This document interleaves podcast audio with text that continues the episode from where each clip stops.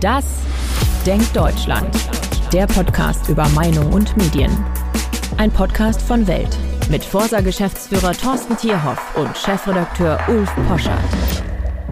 Ja, guten Tag. Ja, herzlich willkommen. Wir haben heute fast eine kleine Meta-Ebene und das schon äh, bei unserem dritten Podcast. By the way, vielen herzlichen Dank für die vielen Rückmeldungen, Anregungen, Kritik. Wir freuen uns, dass so viele schon abonniert haben und äh, freuen uns äh, über weitere Rückmeldungen. Wir, wir, wir machen mal einen Podcast über eine Studie, die viel Wirbel ausgelöst hat. Und wir stellen uns mal grundsätzlich die Frage, welche Art von Schindluder wird denn mit Zahlen getrieben im Augenblick? Ja, es geht um eine Studie, die vor etwa drei Wochen veröffentlicht wurde von einer internationalen Hilfsorganisation, Plan International, die mit dem Titel Spannungsfeld Männlichkeit schon gleich für eine gewisse Aufregung gesorgt hat. Und insgesamt ähm, ist die Studie zu dem Ergebnis gekommen, dass wir in der jungen Generation befragt wurden, Personen zwischen 18 und 35 Jahren in Deutschland von wahrer Gleichberechtigung noch weit entfernt sind. Ja, also ich habe ich hab diese Studie bei uns auch in der Redaktionskonferenz, da schwappte die so rein und hat für viel Gespräche gesorgt. Wir haben es aber vergleichsweise milde eingeordnet. Äh, wir waren sehr misstrauisch. Aber vielleicht äh, nochmal Zitate aus dem ähm, Kurzbericht. Mehr als ein Drittel der befragten Männer, 34 Prozent, gibt an, dass sie gegenüber Frauen schon einmal handgreiflich werden, um ihnen Respekt einzuflößen. Da wird einem schon übel, wenn man es liest. Für jeden dritten Mann, 33 Prozent, ist es akzeptabel, wenn ihm beim Streit mit der Partnerin gelegentlich die Hand ausrutscht. Hä? Und dann die Ergebnisse unserer Befragung legen nahe, dass wir in Deutschland in der jungen Generation von wahrer Gleichberechtigung deutlich entfernt sind. Tja, ganz schön klartextig und selbstbewusst in dem, was die Forscherinnen da so rausgefunden haben. Was uns dann insbesondere erschrocken hat, ist, dass die Ergebnisse dieser Studie, ohne dass man sich mit dem Zusammen Kommen dieser Ergebnisse mal genauer auseinandergesetzt hat, sehr, sehr schnell den Weg in große Medien gefunden haben. Es war an einem Sonntag die Veröffentlichung. Ähm, es fand am Sonntagabend sofort in Tagesschau und Tagesthemen statt, in der heute Nachrichten vom ZDF. Die großen Online-Medien, Zeit äh, beispielsweise, sind darauf aufgesprungen und haben getitelt, jeder dritte junge Mann findet Gewalt gegen Frauen okay. Ja, wie erklärst du dir das? Also ich meine, dass die Nachrichtensendungen in Deutschland im öffentlich-rechtlichen Rundfunk in einer Art äh, Bias getrieben sind, ist ja für mich nichts Neues, aber wie, du bist ja ein viel nüchterner und vernünftigerer und gelassenerer Zeitgenosse. Wie nimmst du das wahr? Naja, wir haben uns zunächst damit mal auseinandergesetzt, wie können diese Ergebnisse eigentlich äh, zustande gekommen sein, haben uns den, den Text zur Studie genauer angeschaut, wer ist da befragt worden, was sind das für Ergebnisse, wo sind sie erhoben worden ähm, und haben dann auch versucht, an die Fragestellung heranzukommen.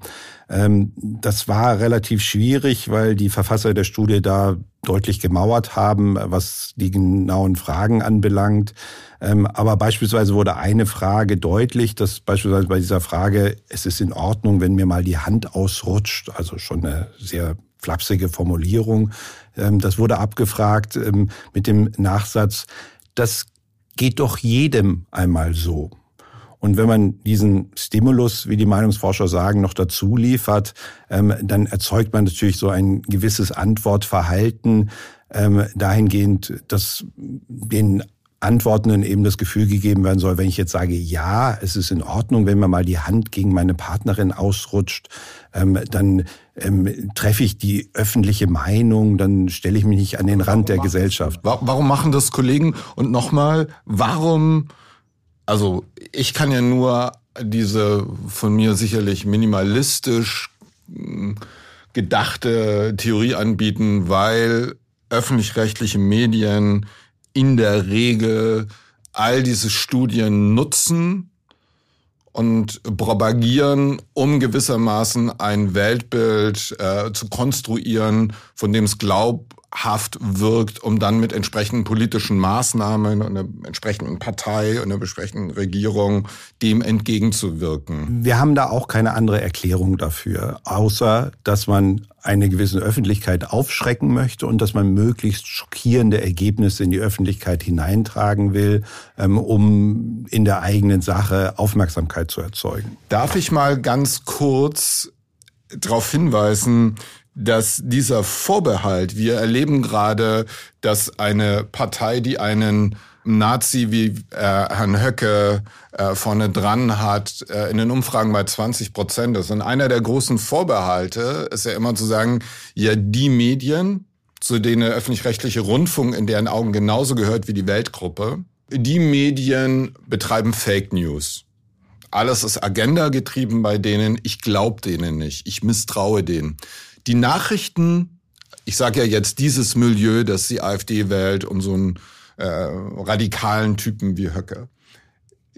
Das ist ja eigentlich Fake News, wenn wir solche getunten Umfragen mit so einer Prominenz versehen. Kann man das so sehen? Ich würde es nicht ganz so hart fassen, aber an der Stelle muss man sagen, jede Umfrage muss natürlich auch hinterfragt werden. Wer hat sie erstellt? Wie ist sie zustande gekommen? Ähm, und das ist in der Regel ja auch immer von dem Absender wenn er es nicht ohnehin gleich mit angibt, auch zu erfragen.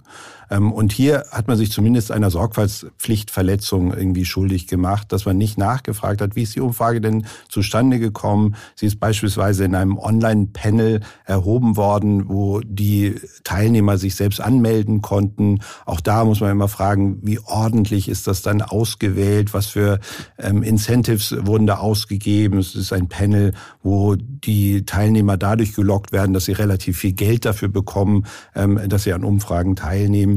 Und auch die Auswahl der Repräsentativität ähm, ist hier nur sehr unzureichend, hat sie stattgefunden.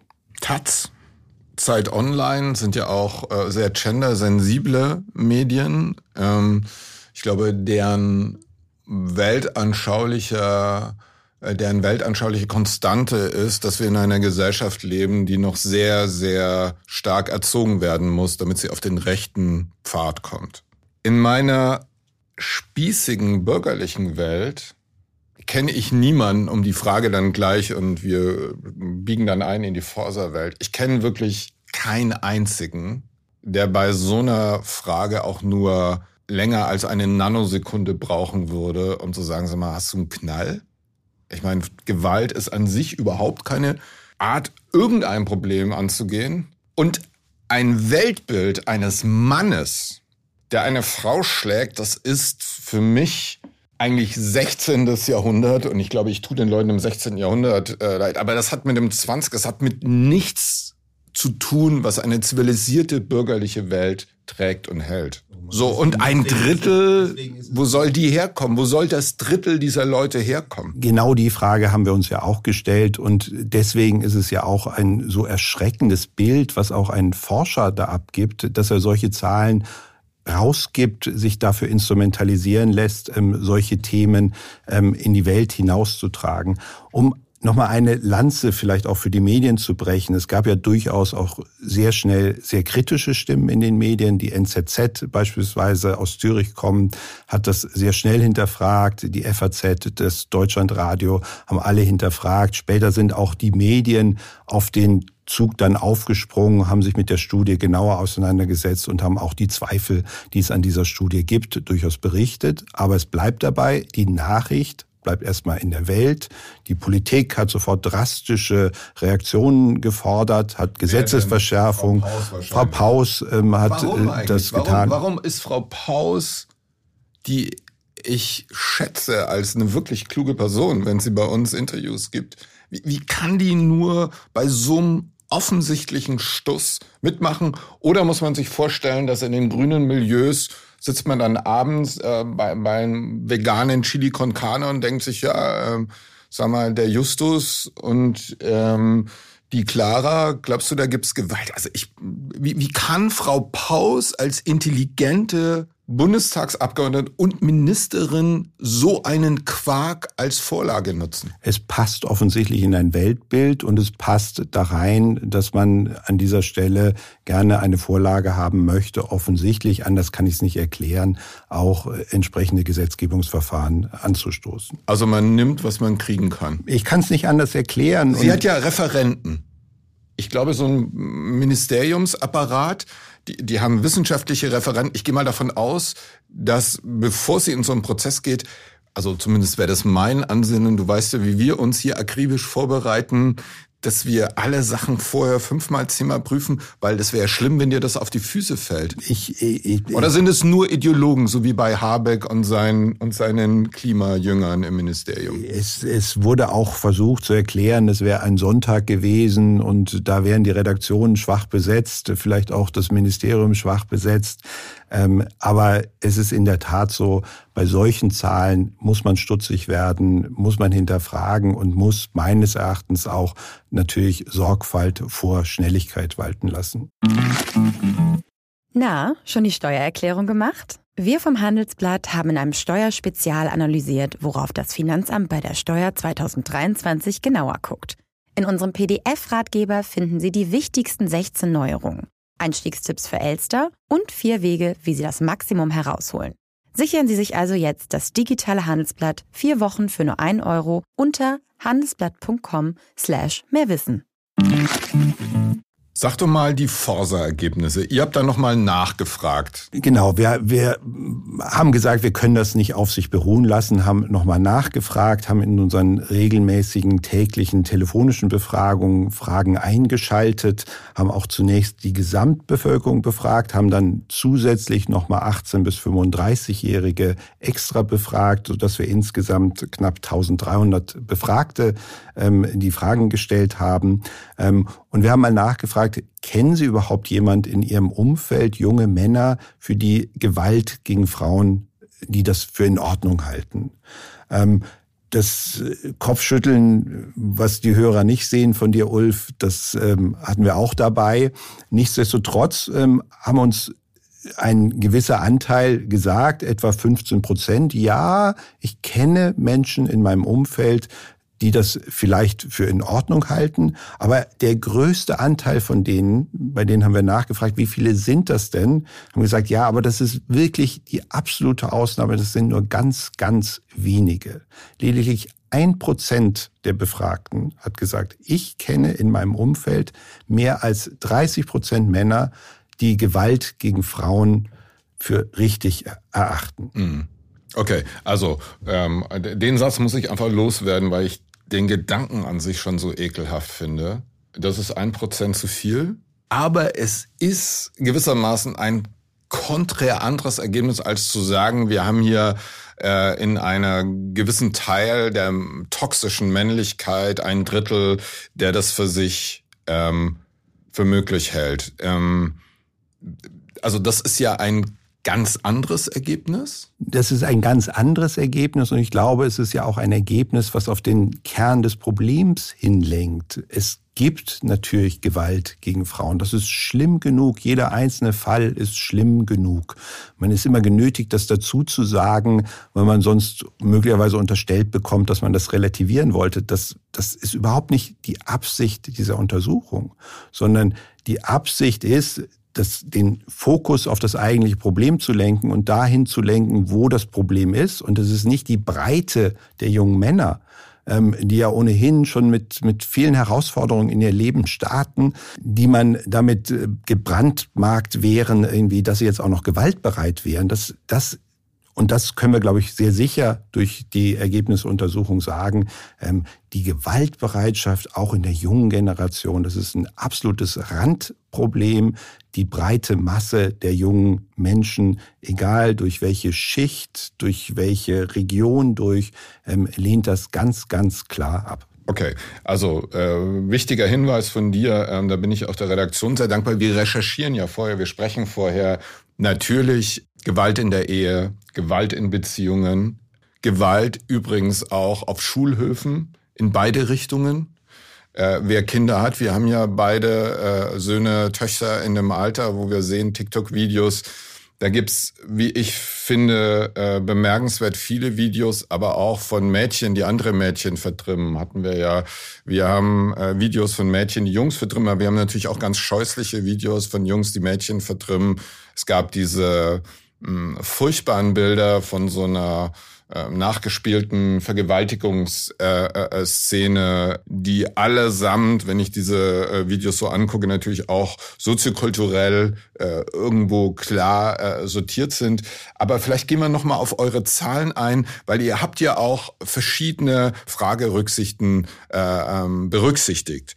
Bildung, Gender, ähm, Lebensumfelder. Und ich war sehr überrascht äh, bei dem einen Ergebnis, dass äh, gerade bei den Hauptschülern die größtmögliche Sensibilität bei dem Thema artikuliert größer als bei den Abiturienten. Da wäre ich, und da spricht der selbstgerechte, äh, promovierte Akademikersohn, da war ich sehr überrascht. Über das hat uns auch tatsächlich überrascht, weil es erstmal der Erwartung widerspricht. Und da sind wir alle ein bisschen geprägt natürlich von dieser öffentlichen ähm, Stimmung, ähm, dass doch Gewalt eigentlich ein Problem ähm, der Gruppen ist, die möglicherweise schlechter gebildet sind, die in prekären Verhältnissen ähm, leben. Ähm, und äh, da muss man an der Stelle sagen, es ist tatsächlich so, bei, gerade bei den Hauptschülern haben 90 Prozent ähm, geantwortet, sie kennen solche Menschen nicht in ihrem Umfeld.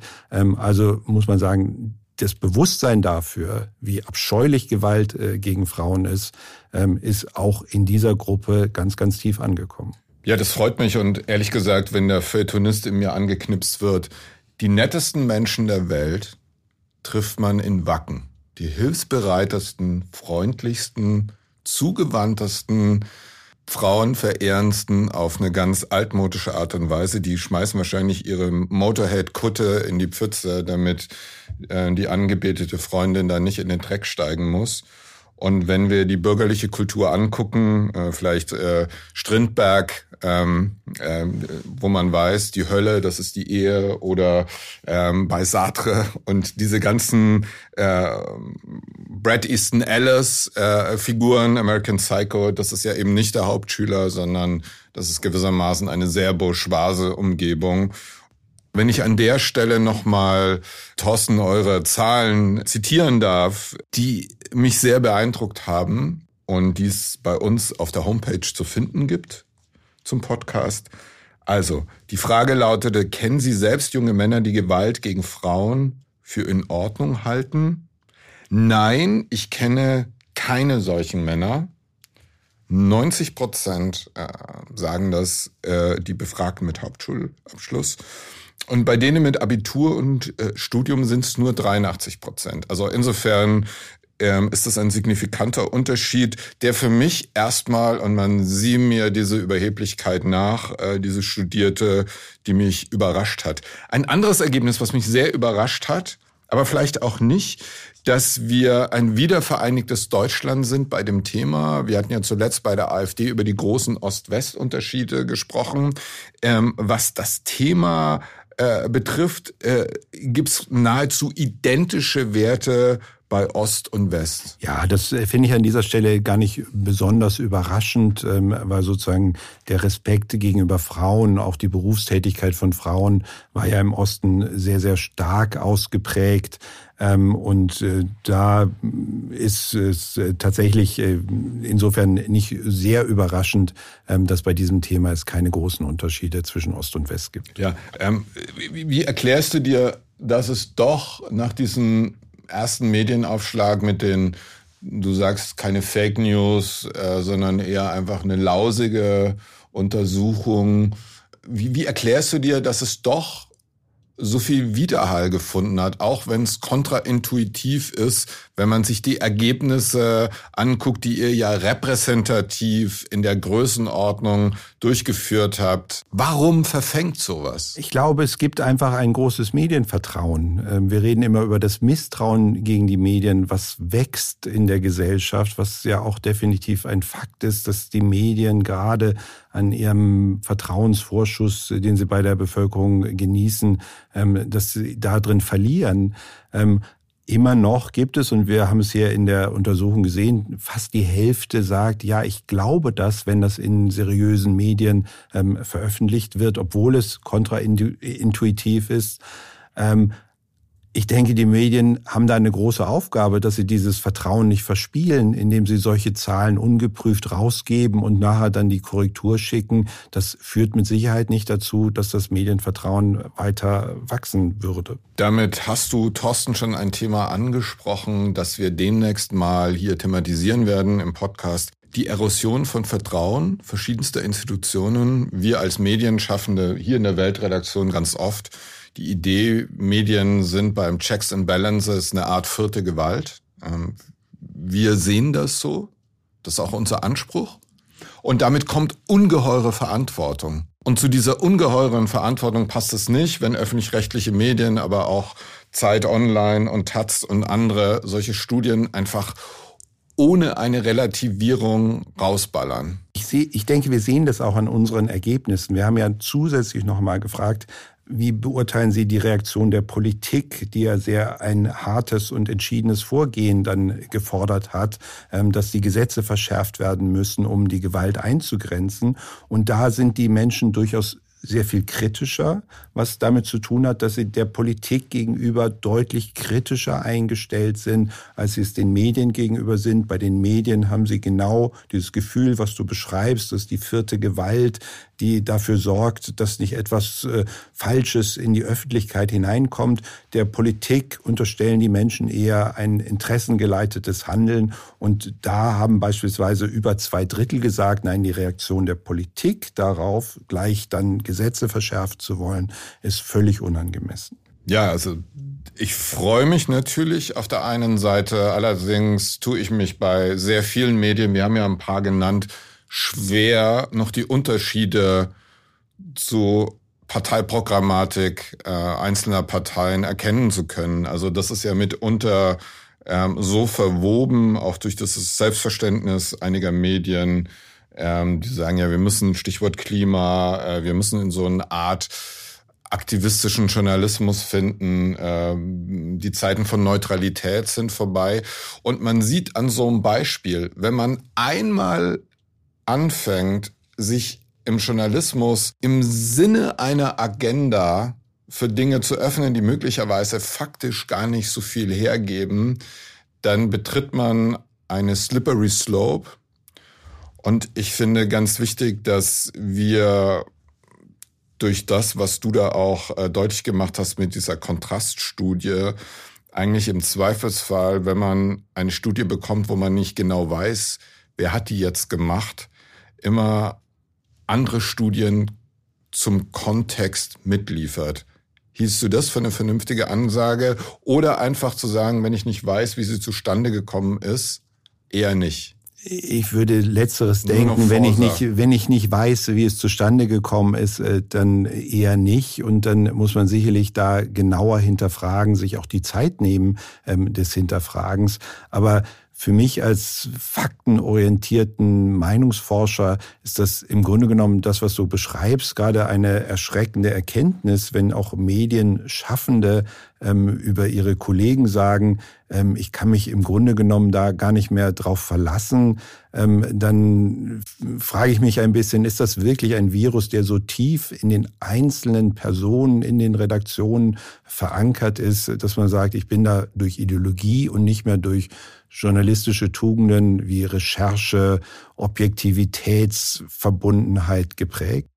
Absolut. Also ich habe, ich glaube, wir haben im Journalismus da ein, ein, ein riesiges Problem.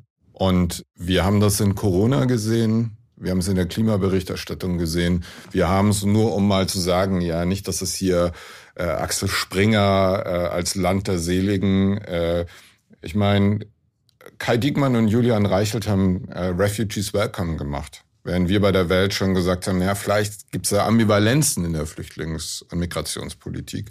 Also ich halte es für grundfalsch, äh, wenn Journalismus aus ideologischen Gründen und wenn es die bestmöglichen moralischen Grundlagen hätte, ich glaube das ja gar nicht, äh, an irgendeinem Punkt ihre Haltung als eine kritische Instanz aufzugeben.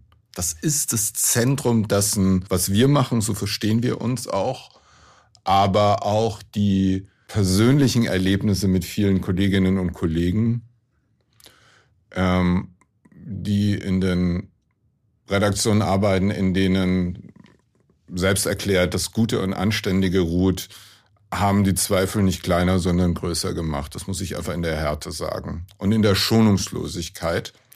Und umso wichtiger ist, dass wir immer wieder zu den Fakten zurückkehren und dass wir uns selbst challengen. Also du hast ja deutlich gemacht, äh, es trifft alle Redaktionen oder kann sie treffen.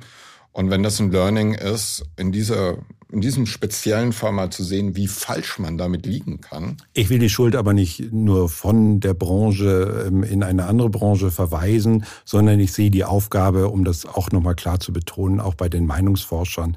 Ähm, wir sind wissenschaftlichen Grundsätzen verpflichtet, wir sind dem verpflichtet, seriös zu forschen und nicht äh, möglichst skandalöse Ergebnisse zu erzeugen, sondern Ergebnisse zu liefern, die auch die Realitäten in der Bevölkerung widerspiegeln. Ähm, und das ist hoffentlich bei unseren Studien immer der Fall. Ähm, es gibt aber auch Konkurrenzinstitute, die natürlich genauso seriös arbeiten. Und das ist auch wichtig in einer pluralistischen Gesellschaft, dass es immer auch das Konzert unterschiedlicher Meinungen gibt, um nicht einem alleine die Deutungshoheit zu liefern. Vielen Dank. Wir sind ans Ende gekommen. Wir müssen dringend mal reden über den jungen Mann, Jetzt nicht als einen potenziellen Delinquent, sondern diese gesellschaftlichen Verschiebungen in vielen Debatten ist ja ein Thema. Gibt es interessante Zahlen, die auch international, wie ich finde, Sorge machen. Suizidraten, Delinquenzraten, äh, Lebenserwartungen, Schulnoten, äh, Schulabschlüsse, Studienabschlüsse. Also da braut sich äh, rund um den jungen Mann möglicherweise etwas zusammen auch unterschiedlich in unterschiedlichen Gesellschaften und politischen Räumen. Darauf freue ich mich. Vielen Dank, Thorsten. Vielen Dank auch von meiner Seite.